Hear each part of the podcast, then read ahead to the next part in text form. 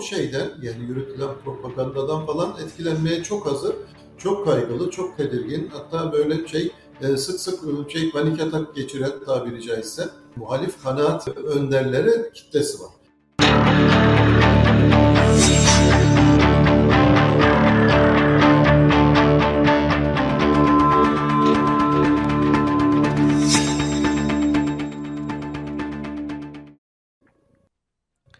Herkese merhaba. Seçim günlüğünde her hafta olduğu gibi İbrahim Uslu ile gündemi değerlendireceğiz. İbrahim Bey hoş geldiniz. Hoş bulduk. Kolay gelsin. Sağ olun. Ee, şöyle başlayalım. Gündemi konuşacağız. Bir süredir şöyle bir hava var. Muhalefet o ses getirme, söz üretme, birlik içerisinde hareket etme ve senkronize olma havasını e, kaybetmiş gibi gözüküyor. Bunun karşılığında ise iktidar aktif ve atak bir oyun oynuyor. Vaatler üretiyor, icraatlar üretiyor, ekonomik paket açıklıyor, yeni yasa düzenlemeler getiriyor. Bunun e, yanı sıra Erdoğan'ın Putin'le ve diğer devletlerle olan ilişkilerinde de uluslararası konjonktürde biraz vaziyeti toparlıyormuş gibi bir imaj var. Ve tüm bunların yanı sıra e, sansür yasasıyla da tam sağ pres atak bir oyun sergiliyor ve muhalefetin ve muhalif seçmenin ses üretme, söz söyleme kabiliyetini sınırlandıran bir iktidar var.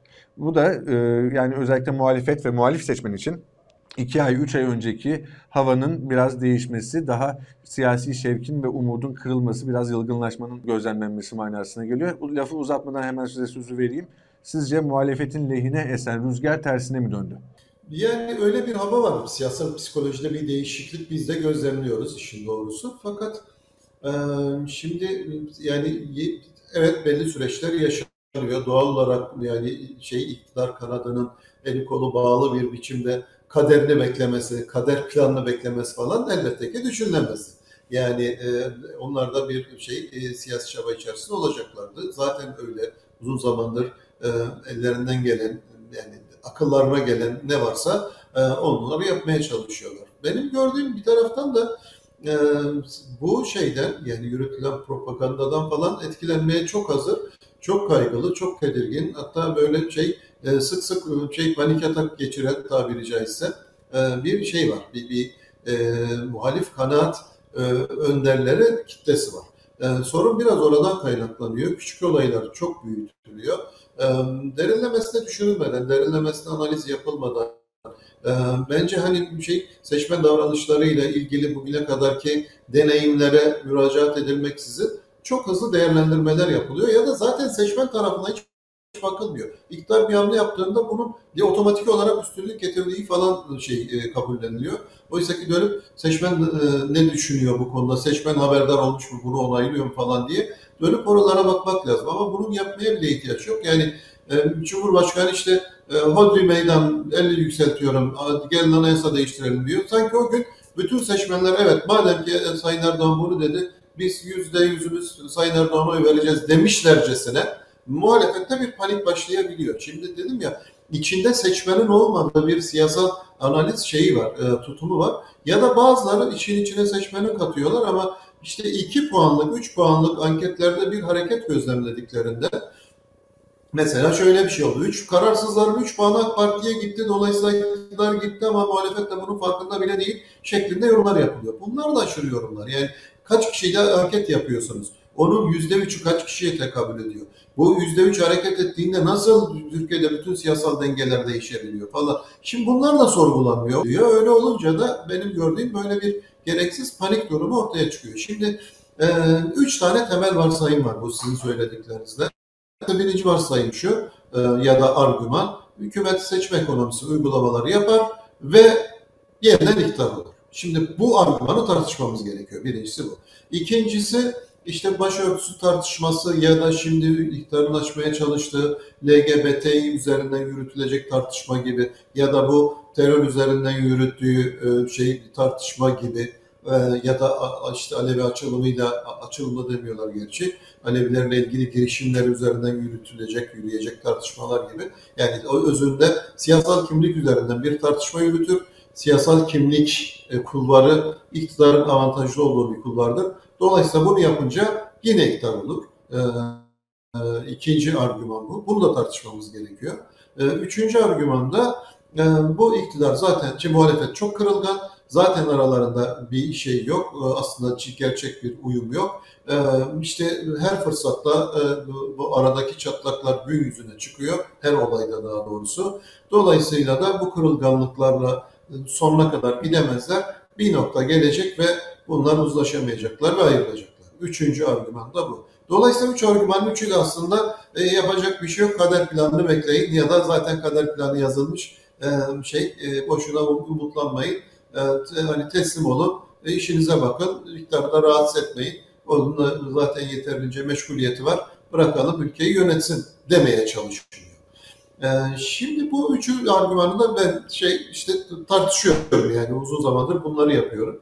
Ee, birincisi seçim ekonomisi. Geçen hafta da biz e, sizinle bunun üzerinden konuşmuştuk. Ee, seçim ekonomisinin iktidara daha önceki uygulamalarında fayda getirmediği, e, işte 2019 yerel seçimler öncesinde e, belki Cumhuriyet tarihinin en yoğun seçim ekonomisi uygulamalarının, seçim ekonomisi harcamalarının yapıldığını ama bunun AK Parti'nin sadece 9 ayda 3 puanda oy kaybetmesi engel olmadığını e, anlatmıştım. Geçen haftaki programı izleyenler bileceklerdir. Seçim ekonomisi uygulamalarıyla dolayısıyla iktidarın yeniden iktidar olabilecek kadar e, oy toplayabileceği varsayımını aslında destekleyen elimizde hiçbir veri yok. E, hatta biraz daha ileri gideyim. Tarihte böyle seçim vaatleriyle %50'lere ulaşabilmiş bir siyasetçi yok benim bildiğim kadarıyla. Daha doğrusu bir parti, büyük parti, hükümeti kazanabilmiş parti yok. O yüzden bu varsayım yanlış benim gördüğüm. Birincisi bu. İkincisi e, siyasal kimlik üzerinden, bu siyasal kutuplaşma üzerinden e, şey avantajlarını kullanıp yeniden iktidar olur varsayımı. Bu da yanlış. E, yani e, niye? Çünkü aslında 2019'da tam olarak bunu yapmıştı. 2019'da iki ayaklı bir kampanya yürütmüştü hatırlayacaksınız. Birincisi bahsettiğim o rasyonel alan, e, işte seçim ekonomisi harcamalarıyla seçmenin gönlünü yap, herkese mavi boncuk dağıt ve e, onları e, elinde tut. İkincisi de bu terör konusu üzerinden siyasal kutuplaşmayı arttır, rakiplerini terör destekçiliği olmakla suçla ve vatandaşın bölünme, parçalanma, yok olma fobilerini harekete geçir ve bunun üzerinden oy al şeklinde bir seçim stratejisi vardı. Netice, netice bütün büyük şehirleri kaybeterek e, şeyi bitirdi, yarışı bitirdi iktidar. E, büyük kentlerde vatandaş bu beka şeyine, retoriğine inanmadı. E, beka retoriğine inanılan illerde de bu sefer vatandaşlar bu işin gerçek patent sahibine yöneldi. AK Parti tam 11 il belediyesini MHP'li adaylara karşı kaybetti. Yani çatır çatır 11 belediyesini kaybetti. Demek ki BK yani bu tehditler, fobiler üzerinden yürütülen propaganda aslında bir önceki dönemde AK Parti'ye yaramamıştı. Ee, şimdi bunu işte bu LGBTİ falan çatlağı üzerinden ya da işte hani oradan bir gündem yaratıp muhalefet sadece terörü desteklemekle kalmıyor. Aynı zamanda toplumsal yapımızı, aile yapımızı tehdit eden bu LGBTİ hareketini de destekliyor şeklinde yeni bir suçlamayla gündeme gelirse ki şu an onu yapmaya çalışıyor. Başörtüsüne e, bu böyle bir madde ekleme planlarının arkasında bu var. Bunu Orban kullanmıştı, orada işe yaramıştı ama Macaristan'da işe yarayan taktiği Türkiye'de yarayacağını varsayıyorlar. Ben buna hiç ihtimal vermiyorum. Ee, o yüzden bu e, siyasal kimlik e, üzerinden ve kutuplaşma üzerinden AK Parti yeniden iktidar olur tezi de aslında bir temele dayanıyor. Ee, üçüncüsü işte muhalefet çok kırılgan, muhalefet kendi arasındaki ilişki çok kırılgan e, ve bir süre sonra bunlar parçalanacaklar. Öyle görünüyor ki bu iş yürümeyecek şeklinde kötümser beklenti. Ben bunun da çok şey kolay gerçekleşeceğini zannetmiyorum. Niye kolay gerçekleşeceğini düşünmüyorum. Ee, benim gerekçem basit bir gerekçe aslında. Ee, şimdi bu ittifak, bu altı liderin birbirlerini çok sevdiği için, birbirlerinin hayranı olduğu için ya da birbirleriyle çok iyi anlaştıkları için kurulmuş bir şey değil. Bir masa değil, bir müzakere masası değil. Bir mecburiyetten doğdu. Peki bu mecburiyet ortadan kalktı mı? Hayır, daha da güçlenmiş durumda. Yani şu an yerel seçimlerdekinden daha güçlü mecburiyetler var partilerin üzerinde. Partileri dolayısıyla bir araya getiren koşullar, zorunluluklar ortadan kalkmadığı sürece partilerin e, böyle şey e, bu konuda e, şey sorumsuzca davranması ve ittifaklarını dağıtabilmeleri bana mümkün görünmüyor. E, dağılma olmasa da özellikle altılı masanın o birkaç ay önceki hep beraber senkronize hareket edip ses getirdiği havanın e, kırıldığına dair eleştiriler var. Dağılma ihtimalinden ziyade e, yani o atak oyunu sergilemediği ya da yaptığı eylemlerin eskisi kadar ses getirdiği veya gündemi belirlemediği. Hatta isterseniz şu örnekle devam edelim. Kemal Kılıçdaroğlu'nun ABD gezisi bu örneklerden bir tanesi oldukça eleştiri topladı. Tabii beğenen, destekleyenler de oldu. Ama ABD gezisinden ziyade ABD gezisine yönelik eleştirilere dün cevaben verdiği bir tweet oldukça ilginçti. Arkadaşlarımız da ekrana getirirse ben de şahsen oldukça ilginç buldum bunu. Neden böyle dediğini de size sormak istiyorum. Şimdi şöyle e, dedi Kemal Kılıçdaroğlu. Neden sansür yasası oylanırken ABD'ye gittiniz eleştirilerine cevaben? Ya her zamanki gibi meclise gidip mücadele edecektik ancak saray elindeki sayısal çoğunlukla yasayı geçirecekti. Yani gençlere yeni bir şey söylemeden bu süreç tamamlanacaktı. Ya da gençlerin yeni bir Türkiye'nin mümkün olduğunu görmelerini sağlayacaktım. Ben bu yolu seçtim diyor. İyi, hoş, güzel bir argüman ama ben bu argümandaki şu sıkıntıyı e, size sormak istiyorum. Bir taraftan herkes şunu bekliyordu yani e, sansür yasasına evet e, iktidarın çoğunluğa sahip olduğunu herkes biliyor o yasa geçecek ama yine de mecliste bir muhalefet alanı olan parlamentoda gidip en sert şekilde o muhalefeti yapmak, e, gümbür gümbür konuşmak, e, söylenecekleri söylemek ve buna mukabil olarak tabii ki yasa geçecekse geçecek. Bunu yapmayıp da meclisi bir tartışma alanından çıkarmak ve meclisin işlevsizliğini e, adeta kabul etmek e, siyasal iletişim dili açısından e, nasıl sizce doğru mu? Yani bir şekilde muhalefet olarak parlamentoda hiçbir şey yapamadıklarını bu acziyeti söylemek değil mi? Bu ne düşünüyorsunuz? Evet yani öyle bir görüntü var ama bu bugünle ilgili bir şey de değil. Yani bunlar ekibin aslında toplumun muhalefet ettiği konularda benzer bir şey yaşandı. Çünkü meclisteki o çoğunluğu kullanarak iktidar sonunda arzu ettiği düzenlemeleri yapabiliyor. Evet e, yani şey e, Sayın Kılıçdaroğlu çünkü milletvekili olan tek altılı masa lideri kendisi olduğu için e, parlamentoda o şey yasa çalışmalar esnasında kürsüye çıkıp söz alıp konuşabilirdi.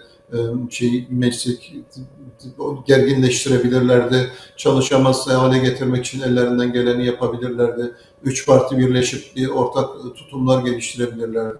Biraz talihsizlik oldu benim gördüğüm. Çünkü bu program böyle hani bir haftada karar verilip uygulanan bir program değil. Aylar öncesinden o program şey ayarlanmıştır. Her şey görüşmeler vesaireler falan. Ee, yasa aslında normal şartlar altında biliyorsunuz şey yaz bitmeden yani Temmuz ayında şey görüşülecekti. Fakat iktidar son anda bunu geri çekti ve meclis erken tatile girdi. Hatta Temmuz sonuna kadar çalışması planlanmıştı. Sonra bundan vazgeçti. Sonbaharda getiririz dediler ve meclis planlanandan erken tatile girdi. Öyle olunca böyle kötü bir tesadüf oldu. buna rağmen programını iptal edebilir miydi? Benim gördüğüm şeydeki e-maildeki mesajı yani ya programı iptal edip kalacaktım ya da bunu da bir fırsata dönüştürüp yani Türkiye neyle uğraşıyor, dünya nerede bu şeyi bu çelişkiyi Türkiye'deki insanlara gösterecektim. Biz işte dünyanın gittiği yöne gitmek istiyoruz, mesaj verecektim demiş ve onu tercih etmiş. Yani eleştirilebilir mi? Bu eleştirilebilir. Kalıp e, belki parlamentoda çok sert bir muhalefet yapardı. Sonucu yine değişmezdi. Dolayısıyla iki şey arasında, e, yöntem arasında birini tercih etmiş Sayın Kılıçdaroğlu. Gerekçesini de e, zaten kendisi ifade etti. Dedim ya bu eleştiriye açık bir tutum olabilir. Ama siyasal sonuçları itibariyle baktığımızda sadece muhalefet seçmeninin belki şeye e, CHP'ye falan ya da Sayın Kılıçdaroğlu'na e, duyacağı güvenini biraz daha pekiştirmiş olur. Yani bu yanlış bildiğine karşı e, sonuna kadar mücadele eden bir şey Kılıçdaroğlu görüntüsü de aslında fena bir görüntü olmayabilirdi. Bu, bu iyi bir e, şey olurdu, e, fırsat olurdu şu sansür yasasına karşı koyması. Artı yine gençlerin çok duyarlı olduğu bir konu bu. Çünkü esas onları ilgilendiriyor. Sosyal medya kullanıcıları büyük ölçüde onlar. Elbette ki medyayı falan diğer medya kuruluşlarını da ilgilendiriyor. Sizi beni de ilgilendiriyor. Yani şimdi burada söylediğimiz her şey, e, bizim daha önümüzdeki süreçte söyleyeceğimiz her şey e, manipülasyon gerekçesiyle bir ceza davasının konusu olabilir. Yani biz sanki kendimiz dışındaymışız gibi konuşuyoruz ama hep şu aşamadan itibaren e, şey bu manipülasyon düzenlemesine şey kurban olabiliriz. E, ama şey, böyle bir şeyi tercih etti. Fakat bu tabii masanın ahengiyle vesaireyle falan uyumlu bir şey değil. Sadece Kılıçdaroğlu'nun, Sayın Kılıçdaroğlu'nun e, liderlik imajıyla ilgili bir şey. Oraya belki e, dedim ya zarar vermediyse bile bir fırsat kaçırmış oldu. Ama bu şey tedirginlik, büyük tedirginlik esas e, masanın uyumsuzluğundan. Yani o e, Sayın Gürsel Tekin'in yaptığı açıklama, arkasından Bülent Kuşoğlu'nun açıklaması, arkasından Sayın Kılıçdaroğlu'nun milletvekilleri toplantısında yaptığı açıklama, arkasından Sayın Akşener'in televizyon konuşması, arkasından başörtü e, şey teklifi, arkasından Sayın Akşener'in kapanan yaralarla değil açık yaralarla ilgilenelim şeyi şeklindeki aslında yine bir şey eleştiri içeren e, değerlendirmesi falan. Bütün bunlar bir anda e, bu masada çatlaklar var, masada uzlaşamıyor falan. E, böyle gitmez bu iş falan şeklindeki tedirginlikleri arttırdı. Ama yani dedim ya bu bir şeyler var. Esas belirleyici faktörler var, ana taşıyıcı faktörler var.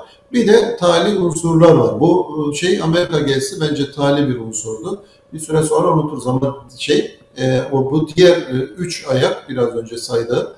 E, onlar bence e, çok daha önemli argümanlar ve o önemli argümanlara baktığımızda aslında altının çok fazla da dolu olmadığını görüyoruz. Peki, ona geri dönelim isterseniz. Ben şimdi ilk soruya verdiğiniz cevaptan aldığım kadarıyla muhalefet öldü bitti, iktidar maçı kopardı götürdü diyenlere katılmıyorsunuz ve o kadar da e, endişeye mahal yok diye düşündüğünüzü anladım. Peki endişeye mahal yoksa da e, Yine de muhalefetin şu an sizce önündeki en büyük engel sorun ne? Şunlar yani şu e, seçenekler sıklıkla e, dillendiriliyor. İşte adayın bir önce açıklanması lazım, ortak programın açıklanması lazım, işte toplumu mobilize etmek lazım ya da işte gümbür gümbür ses getirecek bir kampanya başlatmak lazım, e, ilgi çekecek vaatler ve söylemlerle gelmek lazım. Say say bitmeyecek bir sürü madde sayılıyor. Evet, doğru. Sizce doğru. buradaki burada eksiklik yapılabilecek politika ne veyahut diğer şekilde tekrar sorayım. Muhalefetin şu an önündeki en büyük engel ve sorun ne sizce? Benim gördüğüm aslında önlerinde bir sorun yok. Avantajlarını koruyorlar. Niye avantajlarını koruyorlar? Uzun zaman bunu anlatmaya çalışıyorum. Şimdi rakipten oy alması gereken artık Sayın Erdoğan. Şimdi 2018 genel seçimlerinde, 2014 e, daha doğrusu Cumhurbaşkanlığı seçimlerinde e, şey 2014 ve 2018 Cumhurbaşkanlığı seçimlerinde muhalefetin bir şey dezavantajı vardı. Neydi o dezavantaj? Rakipten oy alması gerekiyordu. Rakip %50'den fazlaydı. Kendisi toplamda %50'nin altındaydı. Dolayısıyla seçimi kazanabilmesi için rakipten oy alması gerekiyordu. Fakat bu denge değişti. Şimdi uzun zamandır daha doğrusu iktidar havuzu %40 civarındayken muhalefet havuzu %60 civarında. Dolayısıyla bu Sayın Erdoğan bir kere iktidar havuzunun tamamını oynamıyor. Niye? Çünkü e, özellikle bazı MHP seçmenleri e, ekonomik gerekçelerle Erdoğan'a oy vermeyeceğini söylüyor. O yüzden de e, şey e, Cumhur İttifakı oyunun biraz altında oy Sayın Erdoğan. Zaten 2018'de de benzer bir şey yaşanmıştı. Yani Cumhur İttifakı 53.7 almışken Sayın Erdoğan 52.5 aldı. Dolayısıyla yaklaşık 1.5 puan bir fire oldu bir şey e, Cumhur İttifakı seçmenlerinin bir kısmı Sayın Erdoğan'a oy vermediler. Şimdi bu biraz daha büyüdü. Gerekçesi de ekonomi. E, dolayısıyla Sayın Erdoğan'ın önünde zor bir görev var. Bu 37, 38 falan bazı aylarda 35 falan hatta oldu. E, dolayısıyla 35-38 aralığındaki oyunu %50'ye nasıl yükseltecek? Onu düşünmesi gerekiyor. Muhalefet adayının ise %60'lık bir havuz var. O 60 içerisinden 50 artı 1 çıkaracak. Yani bazı fileler olsa da o 60'tan 50 artı 1 çıkarmak biraz daha kolay bir görev. Şimdi böyle bir avantajı var muhalefetin ve bu avantajı hala da devam ediyor. Bu avantajda bir değişiklik ya da dezavantajda bir değişiklik olmadı. İktidar açısından dezavantaj, muhalefet açısından da avantaj. Ama muhalefetin ne yapması gerekiyor? Şimdi parçalı bir yapı olduğu için önünde e, üç tane önemli aşama var. Bunlardan birincisini en son e, liderler toplantısında kararlaştırdılar ve başlattılar. Ne o? Bir hükümet programı yazmak. Şimdi hükümet programı yazmak hani siz ben oturalım hemen yazalım falan e, zaten evrensel doğrular belli. Hayır öyle değil. Niye değil? İşte dış politikada mesela uzlaşabilecekler. Çünkü fikir ayrılıkları var aralarında. Göçmen politikasında uzlaşabilecekler. Aralarında fikir ayrılıkları var. Ekonomide, sosyal politikada, kadın konusunda, eğitim konusunda uzlaşabilecekler. Şimdi mesela biz bunu tartışmıyoruz. Yani eğitim konusunda bu altı partinin altısı da uzun şey mi? Hem fikir mi size göre? Ben bakıyorum bence bir hemfikir değiller. Mesela İmam Hatipler konusunda e, CHP ile İyi Parti ile e, diğer muhafazakar partilerin tutumları acaba birbirinin birebir aynısı mı uzlaşabilecekler? E, gibi gibi bir sürü şey var, soru işareti var. O yüzden şimdi hükümet programı yazabilmeleri gerekiyor. O çalışma başladı. Yani 2-3 haftadır şey devam ediyor. E, Ekim'in başından bu tarafa. E, bir, bir süreç alacaktır ama önünde sonunda bitecektir. Zaten bu hükümet programını ne zaman topluma duyurmak zorundalar? Kampanya başladığı zaman duyurmak zorundalar. Şimdiden şey bunu duyurmanın anlamı yok. Biz e, şey seçim kampanyası başladığında iki şey duyurulacak. Yani üç şey daha doğrusu. İşte bir seçim vaatleri, hükümet programı dediğimiz şey o. İkincisi milletvekili adayları. Üçüncüsü de işte Cumhurbaşkanı adayı. Eğer bir de tanıtılacaksa Cumhurbaşkanı ile birlikte e, işte yönetim kadro şeyi, takım e, bunlar tanıtılacak. Dolayısıyla o güne kadar vakit var. Uzlaşabilmeler gerekiyor. Birincisi bu. Hükümet programında uzlaşmalar lazım. İkincisi koalisyon protokolü kimin yetkisi, sorumluluğu şey nasıl olacak? Yetki, görev ve sorumluluk dağılımları nasıl gerçekleştirilecek? Yani hangi parti hangi bakanlıklar alacak, kaç bakan yardımcısı alınacak. Çok önemli kurumlar var. Bu kurumlar Merkez Bankası, EPDK, SPK falan gibi, RÜTÜK gibi vesaire şimdi hani say say bitmez. Bu kurumların şeyi yönetiminden hangi parti sorumlu olacak falan koalisyon protokolünden kastım bu. Bunu da yapabilmeleri, uzlaşabilmeleri gerekiyor. En sonunda da kim Cumhurbaşkanı adayı olacak onda uzlaşmaları gerekiyor. Yani aslında üç tane şey var önlerinde atılması gereken e, ya da tamamlanması gereken e, süreç var. Şimdi bunun birincisindeler daha. Dedim ya takvim müsait yani çok geç kaldınız. Hayır hükümet programı yazmak için geç kalınmadı. Koalisyon protokolü yapmak için de geç kalınmadı. Çünkü hükümet programında uzlaşılırsa ben koalisyon protokolünde daha kolay uzlaşacaklarını, bu ikisini bitirdikten sonra Cumhurbaşkanı adaylığında en kolay uzlaşacaklarını düşünüyorum. Ama bu ikisini yapmadan üçüncüye atlayıp yani ilk iki basamağı boş verin direkt üçe geçin bize onu gösterin deniyor. Özellikle şey kanaat önderleri bu ya da şey böyle bir baskı kuruyor. Ama yanlış yani düşünün şimdi yani daha önce de konuşmuşuzdur. E, muhalefet toplandı ve e, sizi e, ortak aday ilan ettiler. Sonra medya size soruyor. İşte e, şu konuda ne yapacaksınız? İşte altılı masa toplansın, bitirsin çalışmasını, dış politika konusundaki görüşlerimizi o zaman aktaracağım. E, eğitimde ne yapacaksınız? O da maalesef hazır değil. O bir çıksın ondan sonra size söyleyeceğim. Ne diyeceksiniz? Nasıl olacak bu iş? Ya da düşünün hani onu da dediniz. Arkasından bu hmm, şey e, masa bu hükümet programı konusunda uzlaşamadı ve masa dağıldı. Ortak aday var ama masa yok falan. Şimdi böyle garip durumlar var. O yüzden de merdiven birer birer çıkılır. Benim gördüğüm e, şey son basamak e, Cumhurbaşkanı adayının belirlenmesi. Ondan önce iki adım daha var. Hükümet programıyla koalisyon protokolü. Hükümet programına başladılar, çalışıyorlar. E, takvim uygun yani ben dedim ya önünde şimdi e, en erken Mart ayında bunları topluma duyurmak gerekiyor. Bugünden Mart ayına kadar da gereğinden fazla zaman var. Rahat rahat yürütülür. Yeter ki şey uzlaşı sağlansın. E, yani dolayısıyla e, bu şey e, süreç yürüyor. E, süreç başlatıldı ve yürüyor. Yani bu, bunun yürütülmesine dair bir irade de var. Onu da gözlemliyoruz artık. E, dolayısıyla şimdiden kalkıp masada işler iyi gitmiyor, her şey kötü gidiyor, bunlar da bu, bu netice alamazlar şeklinde bir değerlendirmede bulunmak bence çok aceleci bir değerlendirme. Ee, onu söylemiştim. Anladım. Yani e, şu an için gözüken bir büyük bir sorun ve engel olmadığını ama önceliklerinin de politikalarda ortaklaşmak ve ortak programda mutabık olmalarını sağlamak olduğunu söylüyorsunuz anladığım kadarıyla. Evet, evet. Teşekkür ediyoruz İbrahim Bey değerlendirmeleriniz için. Ee, önümüzdeki hafta ederim. görüşmek üzere. Görüşmek dileğiyle, hoşçakalın.